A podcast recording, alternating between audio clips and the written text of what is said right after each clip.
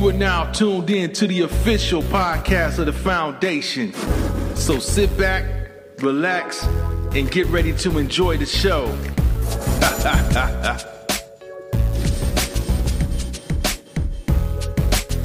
We're gonna talk about uh this, this police officer, man. That they need to have a damn head knocked off. You know, you know, he was um approached Ooh. by a gentleman who, yeah, he's supposed to. He, his officer was approached by a gentleman.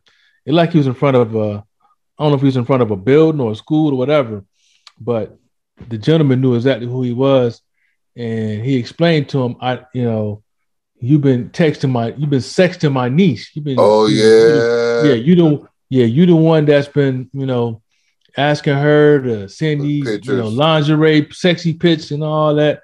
And you supposed to be, you know, for- not only an officer, but also working for the school. You're also working for the school on the side. He was just going in on how, you know, the, officer was guilty as a mother. He said, he was like, do you need to see my my uh my niece's phone? Cause I got you right here. Do you need officer like, oh no, that won't that won't be necessary. Looking all nonchalant with his shades on, Krispy Kreme freshly behind him. He like, he's like, nah. And, and- and you- and the way he looked, it's like he was I'm guilty. He was caught, but not only caught, but he didn't know which niche. It's like he, he probably was in his mind, like, damn, which one was it? Yeah. You know, But little so- girl, I did that too. Which one? Because I probably got about a few of them this, that I did that I made the same request to.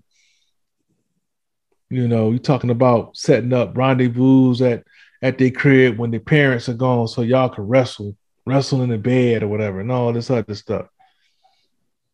This is law enforcement. Yep. Which which always be telling them big old lies. That law enforcement lie on you. so they can get away with what they doing. You know what I mean? It's always been like that, man. I I I always I always can remember I, I always can remember hanging out with the police, man, on uh St. Patrick's Day. getting drunk, they driving drunk, doing every they breaking all the law. I'm sitting in the passenger seat. I don't care. But when the time they get pulled over, man, The brotherhood kick in. yeah, Boy, take your ass home, boy. You know you ain't Yeah.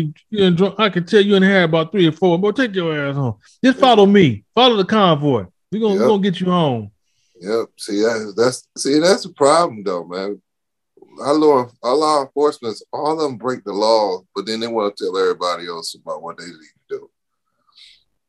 You know, running red lights without the sirens. You know, that's that's something that should need to be did. Either you gonna have your um when you run these lights, you need to have your flashing lights and your horn on your siren. So you got a lot of these cops. They won't even put on their, their um, siren. They just hit their lights, then run a light. You know, they do stuff like that. So a lot of them they getting away with a lot of that crazy stuff like that. But that cat right there, Krispy Kreme, Officer Krispy Kreme right there, that's the one y'all need to be watching out for. Because that's Oh, the one good. that everybody be talking about that. Oh, he's a good old officer, he such, such, such. And he got on his sunshade and he checking out all your little babies. He checking out all the little ladies to see who he can take advantage of them mentally. So yeah. Watch Mr. Krispy Kreme. There's a whole bunch of them out here.